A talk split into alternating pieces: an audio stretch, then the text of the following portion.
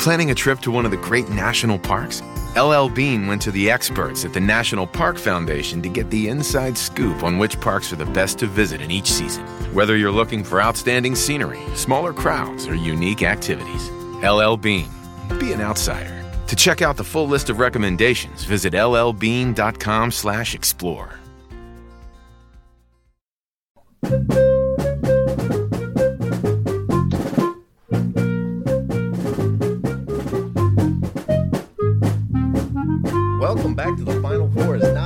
schedule. He is Rod. I am Cameron. And Michigan State sneaks out of College Park with a 65 to 63 win. Uh, and Rod, this was kind of a game of runs. Michigan State gets out to a 10-5 lead. Uh, Maryland claws back into it, and then they they stretch it out to uh, 10 at halftime, and then it gets all the way to 15 coming out of the half. And then Maryland just slowly claws their way back into it and ties this thing up. And um, Malik Hall down the stretch kind of becomes the go-to guy and got in there and scored to win it. I mean, I think he was actually. It's I, I disagreed with some of Robbie Hummel tonight, and I think he's norm. I think he is a, a very good, you know, up upper tier um, color guy. I, I Yeah. didn't think he was consistently great tonight, but I'll tell you what. One thing I think he was absolutely right about is that Malik Hall was consistently tonight the best player on the floor for Michigan State, and that's been true a lot this year. You know, Mhm. not the first time, right? So, uh, yeah, what a what a great take. I mean, they had, you know, it's funny they had options because if you look at it off that screen and roll, Markey was there. Now, Tyson Walker's got to be able to see that at his size. That's not an easy thing to do. But there was, in my opinion, there was a lob there to Markey. Um, but they didn't get that. Instead, they, they swing the ball over to Malik, and he sizes up Scott, drove him, and somehow finished that thing through Scott. And then they had Reese coming in behind him, just missed the block.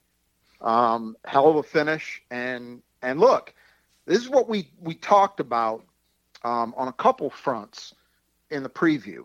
You know, Maryland as a team has obviously had a poor season. There's no debating that. And oftentimes they look like what their record says they are a bad team. But every third or fourth game, Maryland can look like something closer to what we expected in the preseason when I think most people thought they were a tournament team Yeah. um, and maybe even a dark horse Big Ten uh, title contender. And uh, you know, I, I'm not ready to say that they played spectacularly tonight. I think a lot of it was well, some of it was Michigan State, some of it was the the way that um, the game was officiated, and I'm I'm not even talking about you know quote unquote bad calls. I just mean the way it was officiated um, which creates you a problem for you when a team plays the way Maryland does. And by the way, as a side note, I cannot wait until Maryland makes another coaching hire. And the odds are whomever they bring in is not going to play this way because I'm sick and tired of watching it. After however many years in the Big Ten, I, that said they've been in the Big Ten. What is it now? Probably eight years, seven years. Mhm. I, I'm tired of it. I've, I've had enough. It's ugly.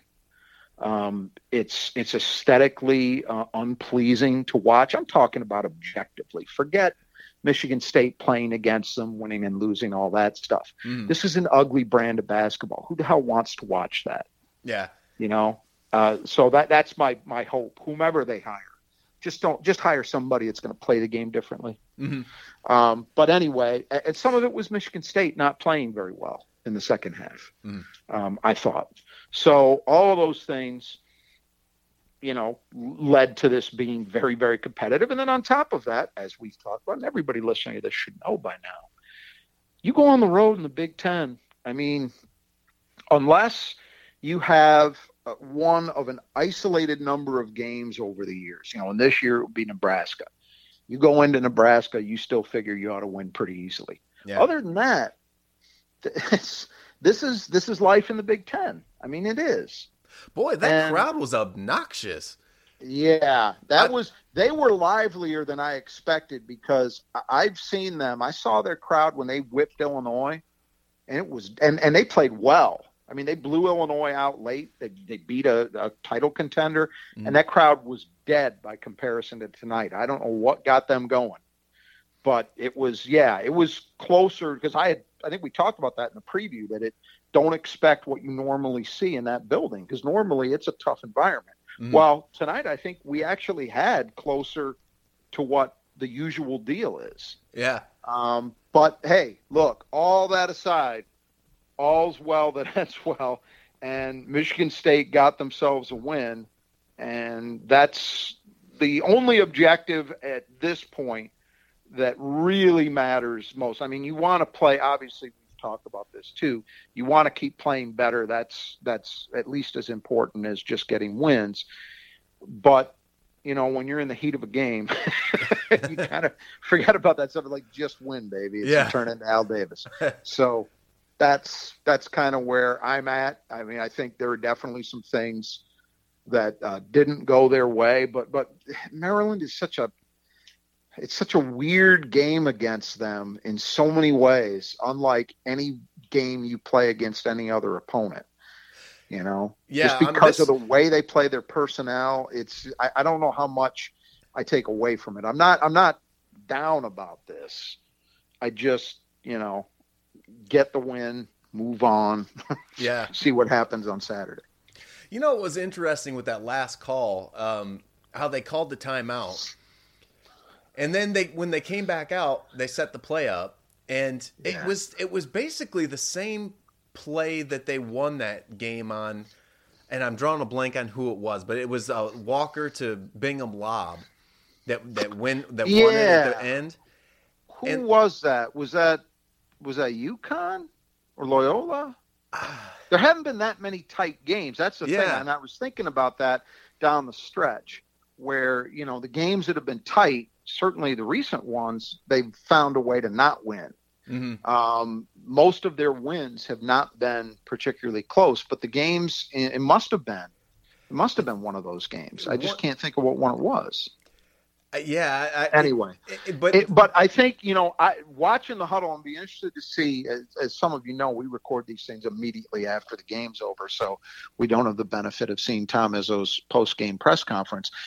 From what I could see, it looked to me like Mark Montgomery was the guy that was adamantly calling for that. You mm. could see by the by his his body language, by his hand motions, he was talking about running a pick and roll. So I have a feeling that that play call might have been his. He might have seen something that he thought was going to create an option. Now, it didn't end up creating an option from those two guys, but you know, you can maybe say it cleared space. It gave, with the ball swinging, there was then a lane for Malik Hall. And I think Robbie Hummel mentioned, you know, that, that action maybe Bingham rolling got just enough of Donta Scott mm-hmm. to maybe give Malik the angle. So yeah, I wonder if, that, if if they were almost baiting them into to really thinking that's what they were going to do, the lob to Bingham, and that was enough. Maybe. To, but but uh, also, what did you think about the defensive setup on the play previous to that? where they had uh, uh, Malik Hall at the five. They had um, Akins out there. I mean, this really, really small. Well, this lineup. is part of what, but this is part of what um, I mentioned. The I don't know how much you take from this game because Maryland does so many things that you don't really see from other people. Mm. Maryland, despite the fact that they've got two legitimately sized fives in Wahab and Reese they went with uh, Scott at the five a lot in the second half. So Michigan State was doing, you know, they went with that conventional small ball lineup we've seen for a while with Joey until I think they figured that just wasn't going to work in this game defensively. Uh, and then you're right, there were lineups down the stretch where Malik was the five. I think they were matching up to what Maryland was throwing out there. I'd have to go mm. back and look and see exactly what Maryland's personnel was, but I'm 99% sure Donta Scott was the five. So that means you're going to be talking about Donta Scott and then basically, you know, four guards. They brought Reese in for that last defensive possession when Michigan State brought Bingham in. They, that he was not in there on Maryland's last offensive possession. Mm-hmm. So they were going small and Michigan State countered. And, you know, I think in, in, retrospect, you, you feel pretty good about what they did. I mean, I thought they defended very well down the stretch after they had some problems for much of the second half. Yeah. I mean, it was it was really a tale of two halves because I thought the dribble containment in the first half was outstanding. And then in the second half, you know, maybe there's some of Maryland kind of redoubling their efforts to just go hard to the rim. So it might have been some of that, but I also think Michigan State just wasn't quite as good. Mm-hmm. Um, but they were good when they needed to be to win this thing. Yeah, they got you know those. And now I'm I'm maybe missing something here. Did did Michigan State was that? I'm trying to remember. They definitely at 61. What was the second to last bucket they scored? Was that, were those free throws? Before uh, I believe Malik, Malik Hall free throws. Okay, so I'm me, pulling up. On, this is yeah. Hold on, I got it right here. Let's good. see. It's uh, Malik Hall two point layup. Oh, they were. Yeah, free throws from Malik Hall. Okay, so that Malik Hall bucket for the winner was the first field goal they scored in close to seven, the last seven minutes of the game. Yeah, yeah. That's what I was it, trying to figure out. It had been a while. Yeah, a long time. And, you know, again, some of that was Maryland playing well defensively. I'll give them credit.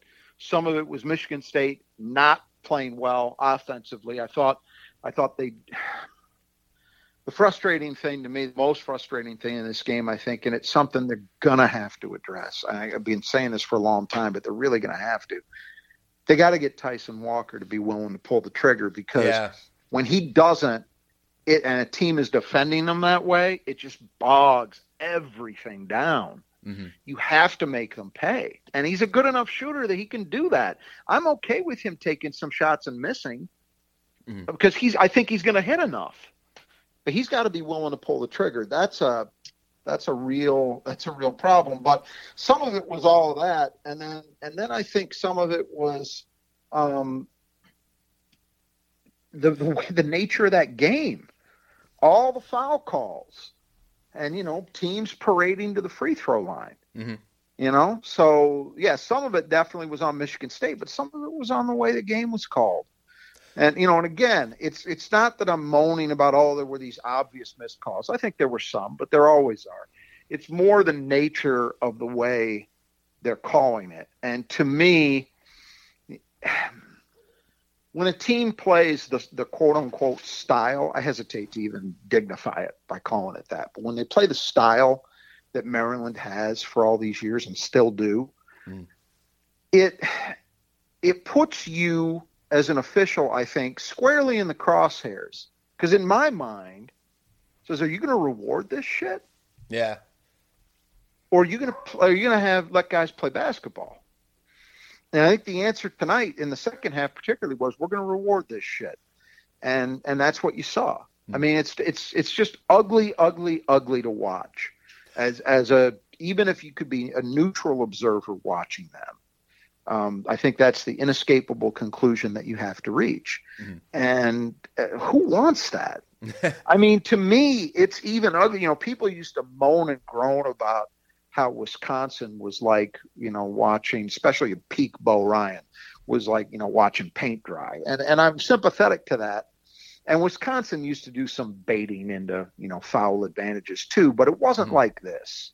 There were still things about the way Wisconsin played the game that I could appreciate aesthetically.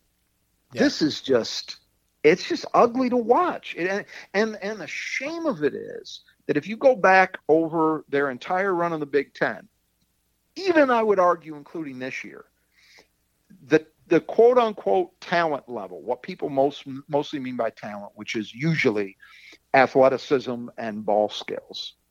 So uh, the athletes you got and the the guys who have an ability to hit a shot, make a pass, all that. Mm-hmm. Their talent level should have allowed them to play a style that would have been so much more fun to watch.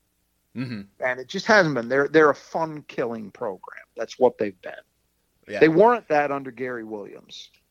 They they have been that for a while now, and hopefully we're going to see a sea change with a new regime in there. Mm-hmm. That's one can hope.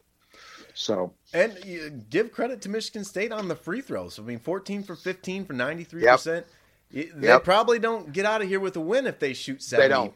You know, absolutely, absolutely, and and I think the other the other part of that is look at the guys that were hitting them. It wasn't it wasn't Gabe Brown, it wasn't Max Christie, Tyson Walker necessarily who you know are okay. These guys are knockdown shooters. It was Julius Marble stepping to the line and hitting two big ones late, right? Yeah. Malik Hall, who's a decent free throw shooter, but we've seen him have some issues late in games lately, uh, and he was big. So yeah, I'm with you. I mean, every one of those was huge in the end. Obviously, when you're talking about a two point game, and you know when you go on the road and you hit them like that, you've you've done the job. You know, they did what they needed to do yeah. in that phase of the game.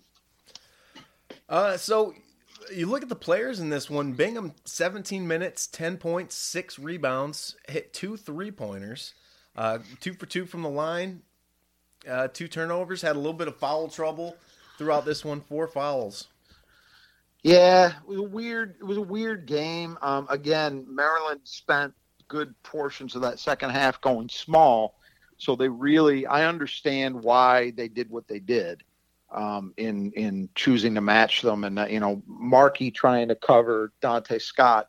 I think he can do it, but that's not your optimal mm-hmm. matchup. You've got better options for that, and so it was the right move. And so some of that kept Markey off the floor. A little surprising. He didn't have any blocks, and I thought, you know, really didn't have the defensive presence that we've come to expect. But listen, you, you, the the ten points were big, uh, two for two on threes, and then you just you knew that after that second one he hit and the next possession down, yeah, that was another big moment. You know, there were moments like that where you're like, God, the shot selection, which is not normally something I, I find myself complaining about, but that was a big moment. They'd gotten the lead back out to seven, and they get the ball on his three, and they get the ball back and you just knew when it got swung to him. At least I did. He's going up with this. Yeah. And it, it wasn't that it's not a, a shot he can't hit, but it's not the optimal shot in that on that possession at that time. It, it came pretty quick in the possession, and I just, I yeah, it was like a heat check deal. yeah, absolutely, yeah. it was. And you know, you can, and he was also the other thing about it is when he took it. I don't know if you saw Marcus visibly had sweat dripping from him. He was kind of gassed too. Mm. And and that factors into it. Like don't take a shot in that spot when you're tired maybe and and when you really a bucket could be very very meaningful you know you get a good shot you got a chance to take it up to 9 or 10 mm-hmm. and and that would have been big i think that might have been a moment that could have pushed maryland over the edge but every time there were those inflection points michigan state it seemed to me, would take a bad shot, make a defensive mistake. You know, there were just enough problems that had allowed Maryland to hang around and hang around and hang around. And, you know, I don't think it was exactly the same kind of game by any means, but it, Benetti, who did the play by play in this one, did make, I think, a, a generally salient point. Maryland kind of did to Michigan State what Michigan State did to Illinois and the mm-hmm. result was similar too. Yeah, you know, very tight loss. Um, you know, Michigan State, if you remember in that game, held Illinois scoreless for the last 5:30. Now Maryland didn't keep Michigan State scoreless, but as we said, they didn't get a field goal for close to the last seven minutes of that game. Mm-hmm. They definitely limited Michigan State scoring. So it was similar in a lot of ways, and then you know a similar outcome in the end too. That uh, the team that was down couldn't quite get all the way over the hump. Yep. Uh, let's see, Joey, ten points, five rebounds, two assists, uh, four for five from the floor, two for two for three, couple steals. Yeah, I you know he had moments in this game, obviously like that run early in the second half where they blew it out to 15, where he was really engaged. I mean, he hit the three. Um, he had tip a couple tip ins. Yeah yeah. in this game. He was active. Um, just you know the thing that was a little I don't hold too much against him because these were tough covers for him, but he didn't hold up as well defensively in this game. I think in a small ball lineup as he did say against Michigan. Mm-hmm. And you know, again, some of that was Yeah, look, Donta Scott. I spent a lot of time talking about him in the preview, and I think this game, for the most part, bore out why I felt that way. Uh, what did he end up with? So he had 14 points. Now his field goal percentage wasn't great, but he was a problem, and he's a problem even for somebody like Joey, because you know he's Joey's gotten better defensively. I don't think there's any question about that.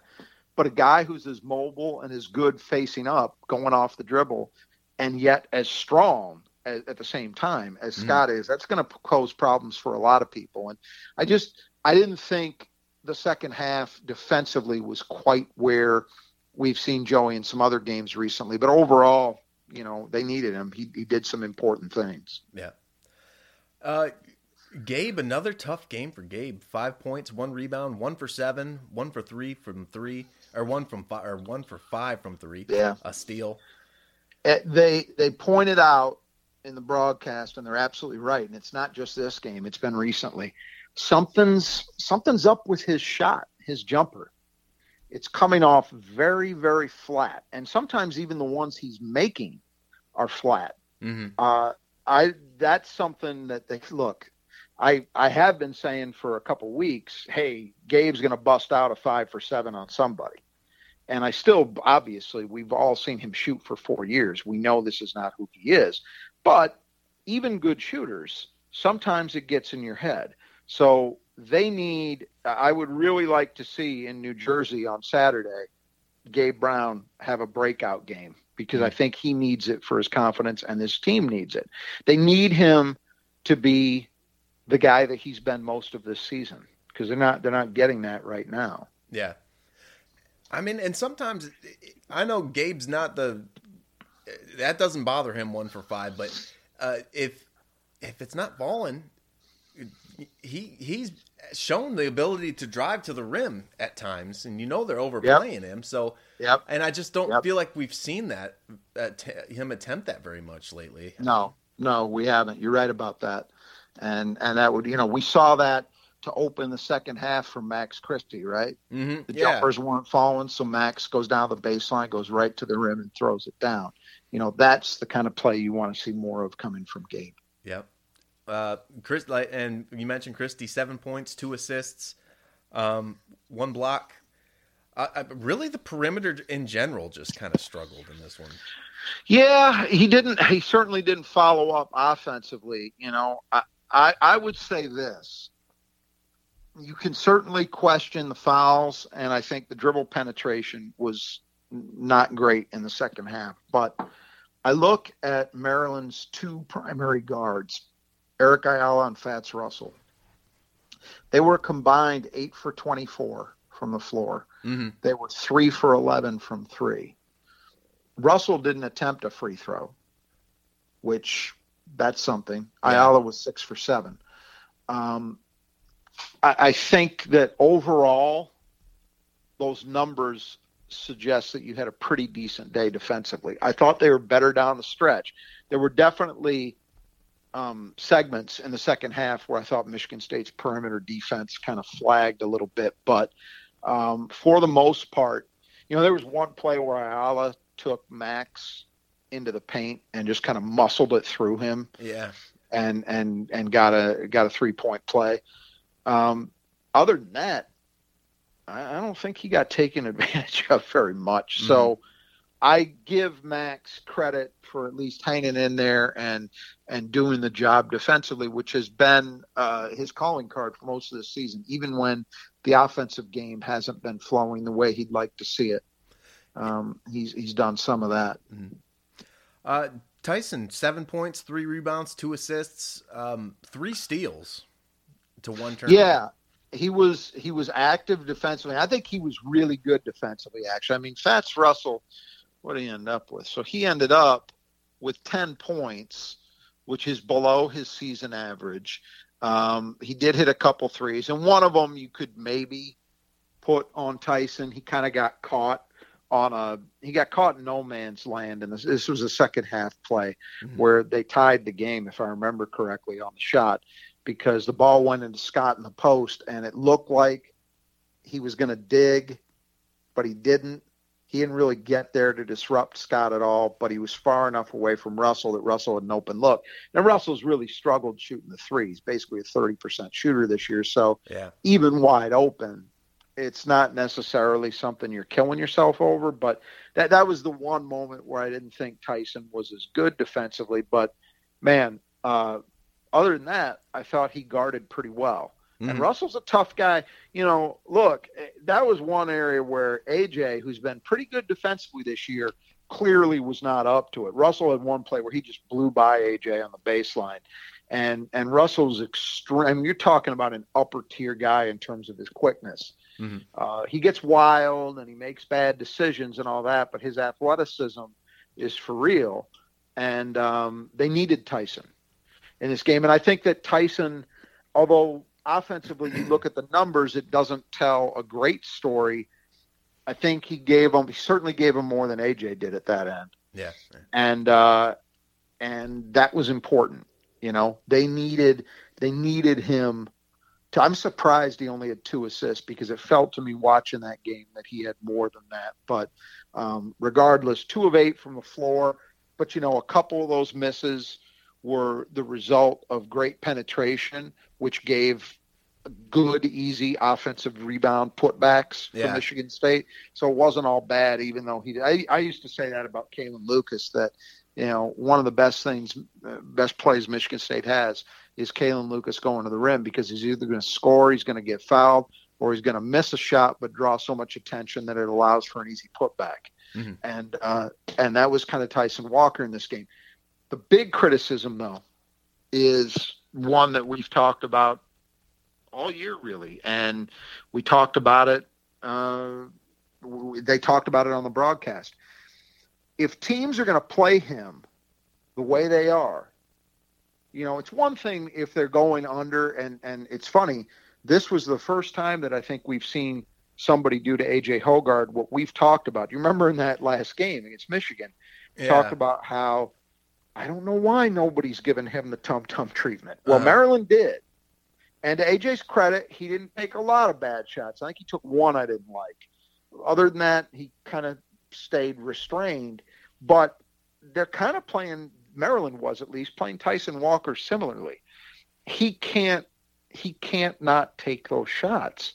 He has to be willing to pull the trigger. And it's you know, we're this deep in the season. It's a, it's probably going to be a tough thing to change, but it's got to, mm-hmm. because when he doesn't do that, it just makes it too tough to run your half court offense efficiently. Because you're you've got you first of all you're you're killing time on the clock, but then in addition to that, you're keeping everything congested in the lane. Yeah, yeah. So you don't have driving lanes, you don't have post up opportunities. You know those things are. It's it's just it's a tough way to live. He's just got to be willing, I think, to take that shot off the dribble, take that jumper off the dribble, um, and you know, and, and live with the results. He may miss some, you know, he will. He'll miss mm-hmm. some shots, but you've got to be willing to take them. I mean, I think it just does you. It does way too much uh, in the way of of negative, uh, leading to negative outcomes if you don't. Yeah. Yeah. So that would be my main criticism of Tyson coming out of this game. But he did do some good things defensively, and he gave them enough on offense that I think he helped, and he was definitely the better of the two options tonight. No question about that. Yeah. Uh, and then Malik Hall, player of the game, 24 minutes, 16 points, and four rebounds, six for 12 from the floor, yeah. hit a three. Yeah, I he mean, did it what, all tonight. Yeah, it made the play of the game, obviously, which I think was the right call. You know, if if if you're going to put it on one guy's shoulder to say go make a play in that situation, it's it's probably you know it's not Gabe, it's probably not Max at this point. It's it's Malik, mm-hmm. and so they made the right decision. Ultimately, the ball got to the right guy, and he went and just made a play. I mean, sometimes it, the game is as simple as that. Here it is. Go get a bucket. and yeah. and he is their guy more than anybody else on this team who has the ability to just go manufacture a basket. Mm. I mean, they don't have anybody else with his tools, and there aren't that many guys with his tools anywhere in the conference. I mean, or the country for that matter. I mean, I really do think that we. I know we had that discussion at, coming out of the Michigan game that I, I maintain there is a first team All Big Ten player in Malik Hall. Whether he gets there next year, because it's not going to happen this year. Whether he gets there next year or not remains to be seen. But he has all the tools necessary mm-hmm. to do that. And what is good, I think, about this one too, is, you know, let's not forget that Illinois game um, he had the chance at the line and yeah. didn't come through. Tonight, they put the ball in his hands and he goes and makes the play. Mm-hmm. So that's that's a that's a big moment for a guy who really and and he admitted it. There was an interview I saw with him within the last few days where he said that you know even in high school, and I think by that he meant his time at Sunrise Christian, where he was you know you're if you're in that program you're always playing with a bunch of great players around you. Uh-huh. You know, it's from a talent level, it's kind of like playing at a high, a good high major program. You're surrounded by a lot of good players. And he said, even going back there, he's never been the guy who had his number called in those situations. And so he's starting to feel like he's growing into that. Well, I, I think this is very much a step in the right direction. And he should be that guy. Mm-hmm. I think he should be that guy down the stretch this season and then when you start thinking about next year, absolutely. Yeah. yeah. He is that player, regardless of who else comes back. Mm-hmm. You know, he's the guy. so, um, yeah, really, just a, a really, really good game for him and a tough game because, you know, Maryland was really physical with him around the basket. Yeah. And I didn't think he got the benefit of the doubt that maybe he should have on a couple of those. Um, but, you know, be that as it may. Um, but yeah, he stepped up and made the play when they needed it. Uh, and then Jaden Akins, 24 minutes in this one, four points, two yeah. rebounds, two for four from the floor, two steals. He was impactful. He, he, was good. He was good. I mean, they called it out in the broadcast, of course. You know his activity as as a as a rebounder. I mean, what they credited him with two rebounds, but I think he had even more of an impact than that. Yeah, by keeping a couple of other balls alive. Tap backs, yeah. Um, yeah, I thought defensively he held up very well in this game. Um, yeah, he had two steals, um, and you know went out hit a couple shots. Mm-hmm. You know, the one, one obviously was a um, was a goaltending call, but still that was that was really good because again it was another energy play where he got the ball in transition, and God knows one thing I got to credit Maryland with, and I did not see coming. They did a great job in limiting Michigan State's transition game. So there yeah. just were not a lot of those moments. And to get one like that, basically because Jaden made it happen, that was big. Mm. So yeah, really, really, really good game from him. I was, I was very happy to see that. I mean, yeah, Michigan State. It's funny they didn't credit him with a bucket on that one. Zero fast break points in this game. Wow according to the stats. And and you know, normally I say, eh, that's a number I don't put a lot of trust in. It doesn't really tell you as much as doesn't tell you the accurate picture of what the flow of the game was like in terms of transition play. In mm-hmm. this game, I think it tells you the right story. Yeah. Uh, AJ, 15 minutes, didn't score in this one. Two rebounds, three assists uh, to two turnovers and a steal. Yeah, just, you know, look, I'm um I am certainly willing to admit that he has become a much better player than I thought he would. You know, I didn't think he and it was interesting. I mean, I was listening to another podcast. I was listening to the podcast that uh, Brendan Quinn from the Athletic and um, the uh, U of M hoops guy do. And oh, yeah. Brendan Quinn talked about something that I heard was the case which is at the end of last season, the expectation within the Michigan State program was that AJ was going to leave, that he was going to transfer out. Um, you know, and Tyson Walker coming in relatively quickly didn't do a lot to quell that. Mm-hmm. There's a reason why, because he didn't show anything that suggested that he was going to be up to the level required.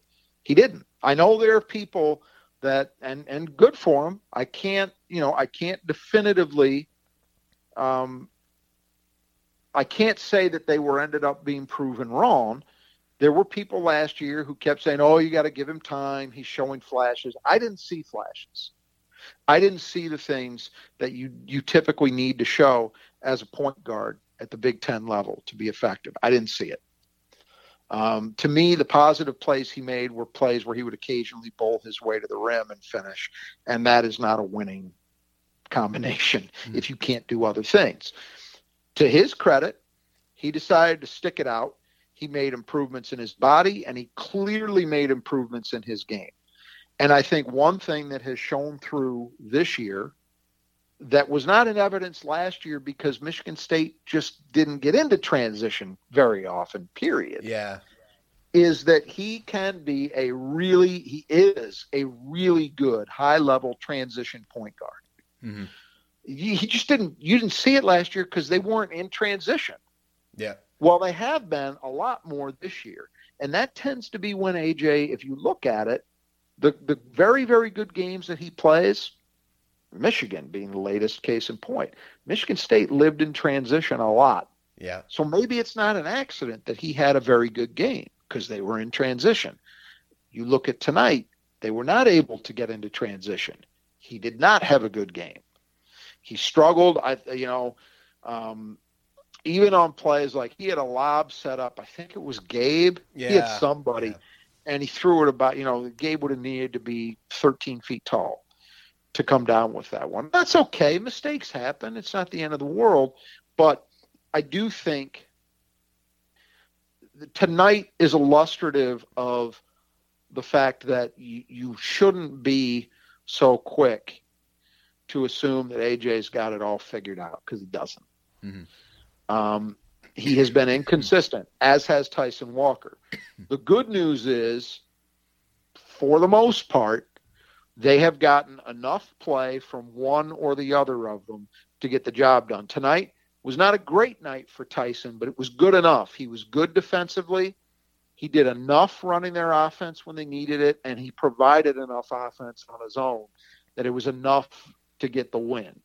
Um, but AJ just, I mean, I, mentioned defensively, man, this is a bad matchup for him. Yeah. You know, other games where his physicality can play in, that's that's a good thing. You know, he can he can help you defensively there, and he's been much better defensively than I ever thought he'd be. Mm. But um, there are nights like this one where he's just not physically going to have the tools to do what you need him to do. I think if he had had to play major major minutes, like 30 minutes in a game like this, I, think it would have been a problem because I, I think Fatts Russell would have gotten a lot more done. Yeah. Um, but you know, again, I'm not burying AJ either. I, I, fully expect that he's got every chance. I think Rutgers will make it tough on him because I think they too will do everything they can to sell out, keeping Michigan State out of transition. So I think it doesn't it doesn't set up as well for AJ, but he has been better lately at times in the half court. So he's entirely capable of bouncing back and having a really solid game on Saturday. And I would like him to because that will give Michigan State a better chance of winning. Mm-hmm. But I just I hope that the people who start, you know, puffing their chests, like ah, I got this one right. Well, kind of. He's better than anybody thought he was going to, or most informed people thought he was going to be, but it's not the full picture yet, you know. And I guarantee you, Tom Izzo, he he, he said it this week he said it well this week. He said it yesterday. Um, that he was really hesitant to praise AJ too much coming out of Michigan because when he's done that before this year, it's tended to to go the other way the mm-hmm. next game. Well, what'd you see tonight? So he needs to bounce back. I'm sure he will. Um, but this was yeah, not not a great night for him. Uh, Julius Marble, nine minutes, six points, two for three from the floor, hit a couple free throws. I uh, got into yeah. some foul trouble though. He wanted to fouling one out. He he did, but man, there were there were a couple of moments. Um, the the biggest one to me was he had a defensive rebound down the stretch just before he fouled out. Oh yeah, yeah. Which was maybe the the best rebound I've ever seen him grab because it was pure strength. He had, I don't know if it was Scott, I think it was Scott, he was holding off with one arm and he just snatched that thing. It was the kind of thing that we haven't seen enough of over the years out of Julius. Mm. So, you know, not not a huge amount of minutes, but he was impactful when he played tonight. I liked his game tonight, and I, you know, mm. I've been I've been certainly willing to criticize him at other times, but I I liked his game tonight when he had the opportunity to play. I thought he made some plays. Mm. Uh, and Mady got in there for five minutes. Uh, not much doing, just an assist, a block. He had a nice block though. Yeah, that help, was a help block. Yeah, um, you know, look, tonight they had to because of the foul trouble. They had to play him, but they've been doing this regularly anyway, where they're rolling him out there and giving him opportunities. And you know, I, I think we're not likely to see it stop. You know, they're they are trying still to find a way to get him to be um, more of a solid, reliable option. Mm-hmm. You know, and it it hasn't all clicked yet, but they're going to keep rolling them out there. Yeah, so, I mean, if nothing else, just getting fouls on guys. I mean, if, if, well, this this is a game where they actually need him. I mean, Marble fouled out. You raise a good yeah. Bingham at four. Point. There's there's two sides to that. There's uh, guys in foul trouble. It is nice that you have a body who is at least big and athletic enough to not look out of place in a Big Ten game as your third string center. Not every yeah. team has that. Uh, the other thing is there are going to be games, Illinois at home, Purdue at home, maybe Ohio State, where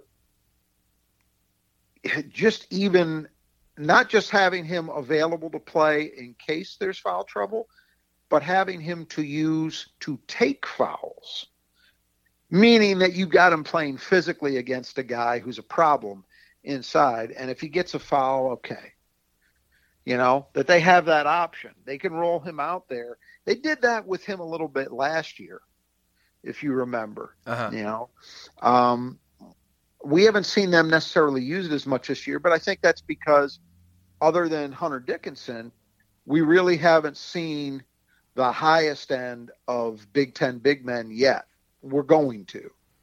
You know, we're going to see Illinois with Cockburn, and then you're going to see Purdue, and you're going to see Ohio State. So there's three games at least where I think that could come into play, where you might say, "Hey, Monty, just go out there and just bang the shit out of this guy." yeah. And if you get called for a foul, so be it.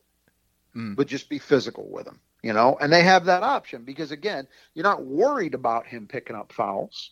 Right. You know, you can live with it. So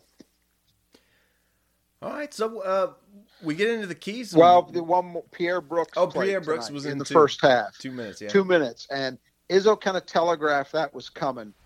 There was a comment. There was a question at his post Michigan presser about, as as to be expected, because there's always a less informed contingent out there, even within the media, maybe especially within the media. Um, someone asking about Keon Coleman getting more minutes and Izzo was careful. I mean, he really he he walked the line nicely because he said, "Look, no, there's no plans for that. Kid doesn't look like a fish out of water in practice, which okay, that, that's maybe to be expected." Um, but he then went used that to talk about how Pierre Brooks has been playing better and better in practice, and they need to find ways to get him some minutes. So I think that was what they did tonight, and it was a short stint, but he was fine. Mm-hmm. He didn't really he didn't do anything um, statistically, but I thought he he didn't look out of place. Yeah. So, you know, hopefully, and I, I look, I'm a big Pierre Brooks fan. I mean, I don't hide it.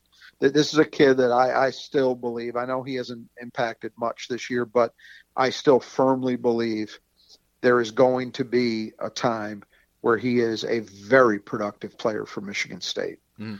I just I, I I saw enough of him in high school and AAU to know that he's got the tools. Um, he's got the body, he's got the tools, he's got better athleticism than I think people realized. Uh, and I think it is going to come together for him at some point. You know, right now it's just hard when you look at a game like this. I mean, where were the where were the points that you would say, okay, let's roll Pierre out there? Yeah. There just weren't a lot of those opportunities, you know.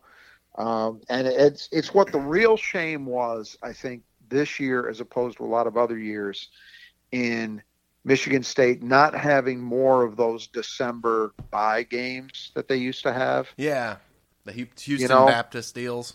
Yeah, where you could play him 10, 12 minutes, get him some real time.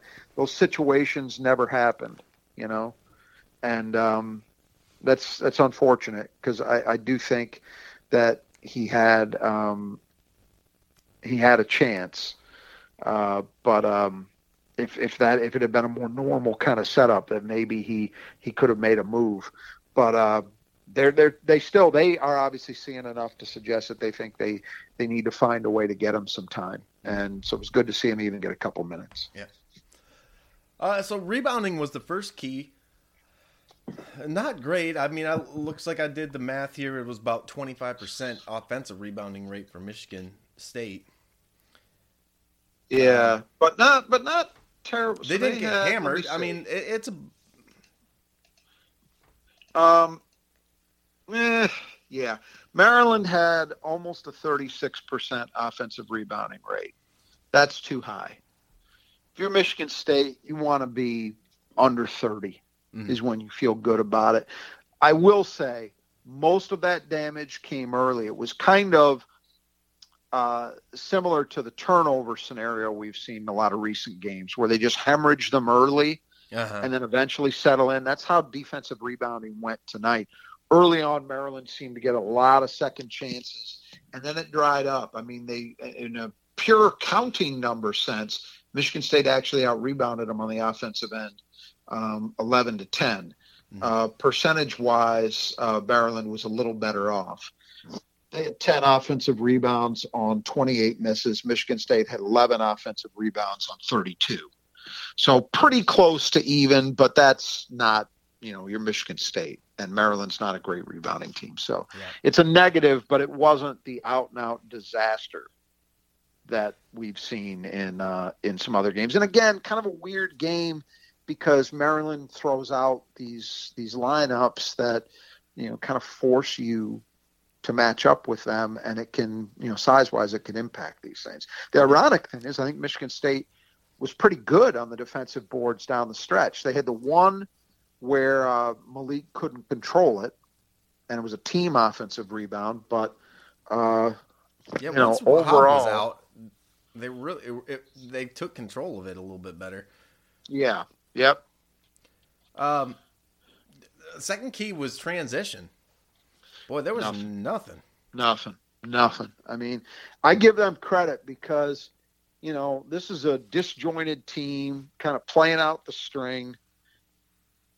Every reason to think that they might be shoddy because uh, doing that really takes first of all it takes having been scouted well having a good plan put into place and then it, it requires a lot of attention to detail and effort to execute it you have got to be solid Mhm. and i just didn't think we'd see that from maryland and to the contrary they were solid as hell um, really consistent. Michigan State, it, it helped that Michigan State at times, especially early, struggled to get clean defensive rebounds. You know, that played into. But um, hats off to Maryland. They just shut it down. Mhm. You know, and you go you go back one game to Michigan. MSU has 28 fast break points, lived in transition. This game zero. It's it's clear that if you can keep Michigan State completely out of transition, which is far harder to do than it is to say. But if you can do that, you have a chance. Mm-hmm. You know, Because yeah, this they had more shot attempts than Maryland, um, and only shot forty one percent. I mean, yeah, which is unusual. yeah, I mean, it was not, it wasn't a disaster on the level of the Illinois game, but offensively, they were not, they were not great. You know, they were okay. uh, and then turnovers. Uh, gosh, we killed them in turnovers, eleven to twelve. Yeah. Um, I guess that's a win, right? that's about the, that's about as un- much as they're going to kill somebody. Unfortunately, um, the second half was not as good as the first. They came into halftime with 4 mm-hmm. and seven in the second half. Um, but I, I will say, there weren't as many of the you know the ones where you're just shaking your head. Yeah, some of the turnovers in the second half were were play like you know there was one where Malik was uh, was backing his guy down and Russell had a dig down and and and got the steal. Okay, you'd like Malik to be stronger with the ball, but that's a guy going out and making a play. You didn't just hand it to him. There were a couple of other plays where they were trying to find somebody. I know Tyson had one where he was. I'm remembering oh, in the, the second half he was trying to kick it into the corner and it got picked off. Um, you know, there, I, I felt better about the nature of the turnovers they made tonight in the sense that at least it was Michigan State trying to make plays and Maryland made a defensive play. It wasn't as many of these, you know, what are they thinking? What are they doing? Mm-hmm. AJ had the one, of course, where he, you know, threw it 30 feet in the air on a lob, but there weren't as many of those. Yeah. Uh, and then defend without fouling. Pretty good in the first half. Um, Second half, again, I'm gonna I'm gonna give Maryland some credit for redoubling their efforts to uh, take the ball hard at the basket and put officials in a spot where they have to make a call. Mm-hmm. Uh, some of it was Michigan State not containing penetration as well as they had in the first half, uh, and some of it was the officials getting baited into calling the game that way. Yeah, but uh, half a check mark. I mean, truthfully, Maryland, what did they attempt? They attempted 20 free throws in this game. Yeah, 17 for 20. So, okay, they shot really well, but they're a good free throw shooter. That's not actually a wild number. I think they shoot about 74, 75%. So they were, what, 85%. They were a little better than normal, but that's a good free throw shooting team. Um, I just want to check real quick. Um, their stats to see how this how this um, lines up. So on the year, uh, 449 divided by 22. Yeah, it was right about on their seasonal average. Hmm. They averaged 20.4 free throw attempts per game, and Michigan State uh, gave up 20. So it was kind of an average game in that respect. Uh, again, disappointing in the second half, pretty good in the first. So, kind of halfway there. Yeah. Uh, and then deep shooting, Michigan State thirty-seven percent, uh, seven for nineteen. So they did get some fairly good amount of attempts. It was a weird. It felt like a weird game to me because they they when they got them, they see it seemed to me like they got them in bunches like they would get on a roll and they like at the end of the first half, right? They pushed the lead out yeah. to ten.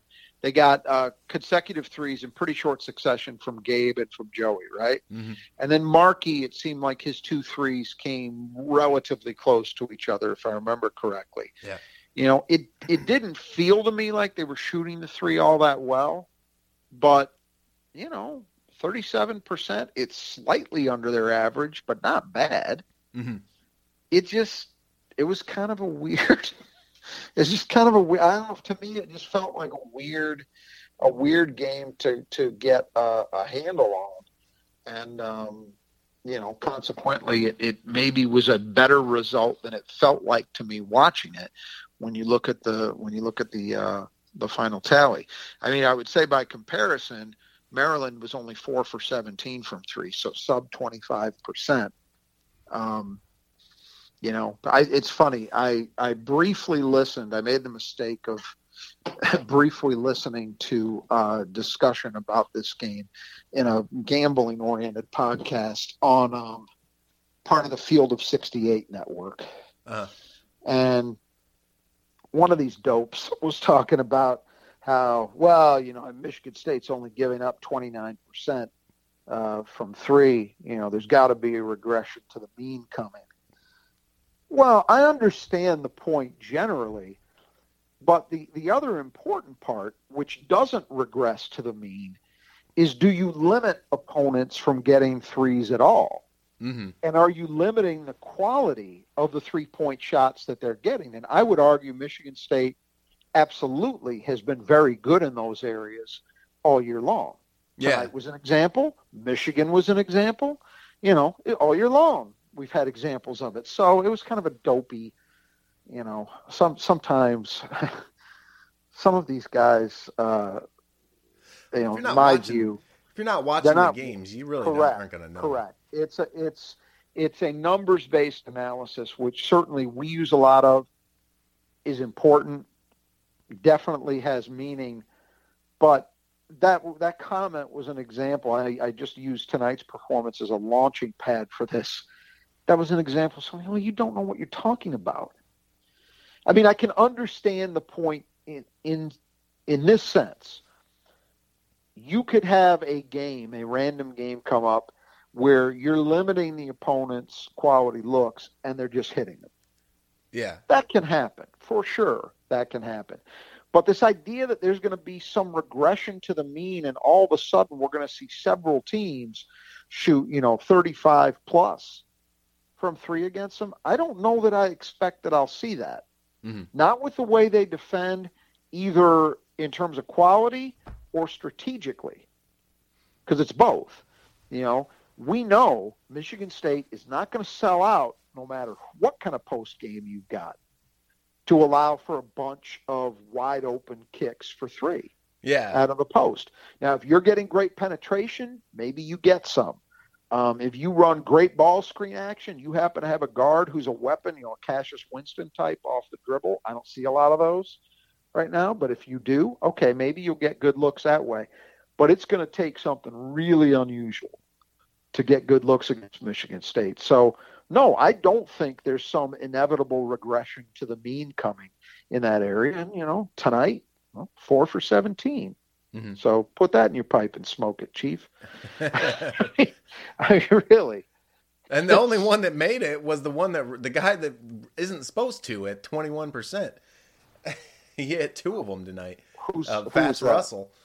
Right, right. Yeah, he did. When the one was the one was an example of them doing something that they don't do. Mm-hmm. And which we talked about was Tyson Walker kind of half looking to dig and getting caught in no man's land. That's not I, I don't know if he was freelancing or if they had something where in that in that period of the game, given the I mean, I think it was Malik guarding Donta Scott. If they decided, hey, Scott's wearing us out, if they get the ball to him in the post and it's one on one, dig. Yeah. You know, maybe it was a change in that scenario, but um, I kind of doubt it. And it's certainly not something they're going to do with regularity. I mean, you know, no. no matter who it is, Cockburn, Purdue's guys, they're not going to do that. Mm-hmm. And so, and Tyson Walker's a good digger too. He is. He is. I think the problem there was he just didn't commit. Mm-hmm. If he commits, maybe he strips him, or maybe he causes he causes Scott. Scott makes the pass, but it's off target. Uh-huh. You know, and Russell isn't as easily able to get right into a shot. Instead, it was it was the worst of both worlds, and it just set up a very easy kick and and release on the shot. Um, but uh, but generally speaking, no. Michigan says, and kind of as you're alluding to, if a guy who's shooting like that happens to hit a couple, okay. Yeah. You know, strategically, you're getting what you want. You're getting a poor shooter to take a shot. Okay, mm. you got to live with that because you can't stop everything at all times. Yeah. Okay. Well, uh, next one up on the on the list is Rutgers, um, who actually they lost tonight against Northwestern. They lost in overtime. Yeah. Yeah. Yeah. Um, not a shocker. Uh, you know, Northwestern. I actually think you can make a case that Northwestern is better than two or three teams ahead of. Like I'll put it to you this way: if I got to play a game tomorrow and say who's the softer touch, who's the team I would want to see to play against if I got to win a game, Northwestern or Iowa? I would take Iowa. I think Iowa's a worse team. Standings don't say that just yet, mm-hmm. um, and the metrics don't either. But my eye tells me that's true. Northwestern has been so competitive in so many games, and they just can't find. They were against Illinois this weekend, yeah. and they just can't find a way to close it out. Even their win against Michigan State. If you remember, on a day when MSU was horrible, Northwestern did everything they could to keep Michigan State alive. Mm-hmm. Oh yeah. everything, including fouling Bingham on an inbound play with like less than a second left. yeah. I mean, they, that has just been their mo. It is not that they are a bad team; it's that they don't know how to win. So for them to get an overtime win, now maybe they screwed it out. I, obviously, I didn't see any of the game because it was going on at the same time as, as MSU's game. But uh, I did see the scores flashing, and they were in the lead fairly late. So Rutgers must have done something to get it into OT. So you wonder if Northwestern kind of came close to coughing up the bit again. Mm-hmm. But they won it. They got it done. So um, yeah, Rutgers. I, I think Rutgers at this point, it's kind of over for them, despite the fact that their Big Ten record is pretty good. Uh, when you look at their metrics, you look at where they are in the net, they are nowhere even remotely close to tournament bid territory, despite the fact that I, I think they're now five and five in the league. Mm. So the record in the conference is okay. They had a terrible non-conference. Um, their schedule gets tougher from here in the league. Well, actually, they're So- six and four now. They're six. Oh, they were six and three before tonight. No, they got to be six and five. Oh yeah, this probably hasn't updated yet. Yeah, six they're probably six yeah. and five. Okay. So yeah, so winning record, but they're honestly, you look at their net, and I think they're outside the top 100 if I remember correctly. Mhm. So they're nowhere close. I mean, you'd have to be right now if if you were them. The worst spot you could probably be in would be somewhere in the 50s and feel like you had a fighting chance. So they're they're not going anywhere. Um, that said, there are a lot of veterans on that team. They're at home, and that building has been a tough one. Michigan State has not played well, generally speaking, in that building. I mean, even when they had bad teams, I, in the Pike It's always been a rock fight. In the yeah, in the Pike era, they have not they have not had easy games. Um, you know, uh, so I expect it's another one, different kind of game in some ways, but similar to this overall, where the objective is just to look, just get out of there with a win. Don't worry about style points. Don't worry about you know, it's not going to look pretty most likely. You know, all that stuff. Just get a win, and you can feel good about that if you come out of it. This is this is a week, as I think we mentioned, coming out of the Michigan game. This is the kind of week where if you are truly a title contender, if you are a team that is going to be in the mix at the end of this month, you win these games. Mm-hmm. They are not going to be easy.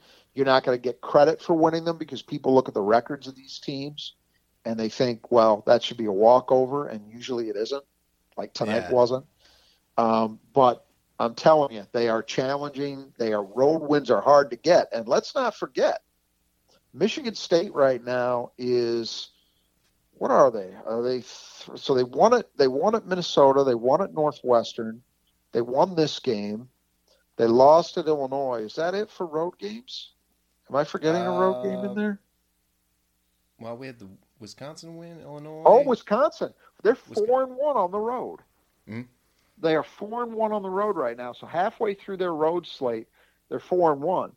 And and honestly, though though it's always difficult again to to win any road game in this conference, they go to Columbus. They'll be an underdog there, but you know they're at Rutgers. I think they're at Penn State Yep, at Iowa. and at Iowa, they can very realistically, if they do what they're capable of doing, they could be looking at an eight and two road record without much difficulty. You know, they're going to be the favorites in all of those. I suspect in all of those games except Ohio State, and they certainly could beat Ohio State on the road too. But I, I do think that's something else, maybe that's not getting a lot of attention for this Michigan State team right now. That that maybe should get a little more, which is, you know, their play on the road. This is this I'm- is a good road basketball team, and they also beat Butler in a true road game in the non-conference. So they're five and one on the season in I- true road games. I'm looking down the list here, and I see Michigan on the schedule. Oh yeah, I forgot. You're right. You're right. Tuesday, they've March got- first, they at Michigan, and then they turn right around on Thursday and go to Columbus. I forgot. I forgot, and that's. I'm glad you brought this up because this happened yesterday. Um, so let's spend a minute talking about that. You're absolutely right. And and if I remember correctly, two days before Michigan is the home game against Purdue. Correct? Yeah. Yeah. So this is a very condensed. This is exactly what Tom Izzo said he didn't want to have to deal with. Um, my understanding is he was um, very unhappy about the prospect of that, much more so than he's let on, and he won't. He won't let on. He's not going to talk about it all that much. He's going to, you know, he's going to talk about wanting to win the games, and they got to play them the way they're scheduled. And they don't have control over that, all of which is true. But Big Ten office is just a joke. Th- This game shouldn't be played, and and that's you know it is, and that's fine. And so you got to go win it. And it's not that I'm afraid of Michigan State going out and losing it, but you look at that schedule. How is that fair to Michigan State to Yeah. play that? You know, because they Um, have three home. They play Illinois at home on Sunday, and then they play Michigan State on Tuesday at home, and then Thursday they play Iowa at home. so they've So got they the same. They got the same thing. It's not that they have an advantage, but you know what? I don't give a shit what Michigan's schedule is. I care about Michigan State. hmm and and down the stretch, you know, this is right at the tail end of the season. You don't you don't want to be in that position where you're having to play in these short turnarounds. You know, now you could say, well, Michigan State's better built for it than most other teams because of their depth, and that's true. But I still don't want it. It's still unfair to them. You know, and and again, we go back to we go back to what causes all of this, and you know, I'll, I'll reiterate my position is not that I question whether Michigan manufactured positive COVID test results or not. I don't think they did that, but there were a lot of things that did not get aired. Hmm. That, that that they were very they've been very opaque about their what their protocol is, why they didn't have everybody boosted, um, how they are treating close contacts. You know, their protocol, they my understanding now, after having gone through all of that and asked around a little bit and read some stuff, it appears that that is institution by institution. So, okay, Michigan's got a protocol. What is it? What happened? We're never going to find out. They're never going to talk about it. It's in the rearview mirror, and now the game's rescheduled. We're never going to know. Mhm. But I would submit that when you are that uh, unwilling to be transparent about these things, you feed into people assuming the worst. And I do, to some extent, assume the worst because they've earned it. Yeah. Oh yeah. They've played games with this stuff. You know, in all of their major sports, they've played games with this stuff. That's the general perception, whether it's true or not. That is the perception. And and so, I, yeah, I, I'm glad you brought it up though, because we hadn't mentioned it. And uh, it is rescheduled. It's a Tuesday. Here's the other thing I don't understand: game tips at 8:30 Yeah. which is not it's not not the be all and end all, but I'm, as someone who's going to go to that game, who has a ticket for it, Why? Uh, I mean, why? Why? why why isn't it a seven o'clock window? There, there's another game that night, which is at nine. So I don't know if it has to be a network thing. I just don't know which network it is and, and, and why, but uh, why they're they're going through that. But I didn't understand the 8:30 tip time. That's an unusual, a very unusual window for a Big Ten game to be taking place in. Weekday nights, it's it's normally it's seven and nine. Occasionally, you get a 6:30 start. hmm Uh, but 8:30 is a weird one. I'm not sure why. I'm sure there's a reason for it. And and the the reason I bring it up is this is as opposed to the first game, which was an afternoon game in Ann Arbor on a Saturday. Now you've got an 8:30 start on On a Tuesday. Tuesday. That is a very different thing Yeah, because so that thing fans. you're done with that thing by 11 11:30 at night. But then you got Ohio State on Thursday. So I highly doubt Right. they're going to go back to East Lansing uh late I late bet they do. Tuesday I'll night. bet they do. I'll bet they do. I'll bet they do. Man. Yeah, because you figure you get you figure people are back in their are back in their apartments by maybe one thirty two. Yeah. they'll they'll go back. But it's but you're right. It's still you know every bit counts, and so it's it's like you sometimes see coming out of these holiday tournaments where you're like, well, we've got the late game on on Wednesday, and then Thursday we've got the noon tip. So we had 12 hours really between. You know that happens sometimes. Mm-hmm. And um, it's kind of not quite that drastic, but it's kind of that scenario. Um, yeah, I, I just I don't like it. I I don't think the game needed to be played.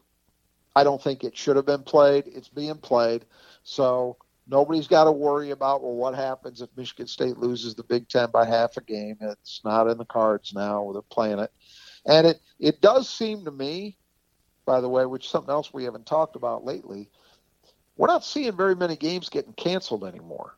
Mm-mm. We seem we seem to be through that with with Omicron, which is suggested in the statistics. I mean, cases are, are clearly on a national basis, at least, are on the downward slope.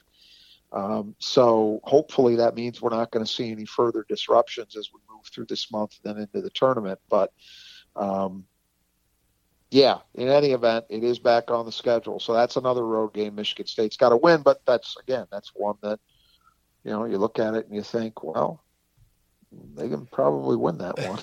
As I'm watching Nebraska down three at home in Michigan in the second half at, at Yeah. Crisler. Yeah, um, interesting. But anyway, so we'll we'll deal with all that as we go. But my my take on it is unchanged from where I've been since all this happened. I just I don't think it's I don't think it's fair to play that game, you know, in the in the in the manner that it's being played in to ram all those games Yeah. uh, into that short a period of time. I don't like it. I don't think it's. I don't think it does much good for anybody except um, Saves you know, financially. Yeah. Financially, yeah. Uh, right. Other than that, competitively, I don't think it's good.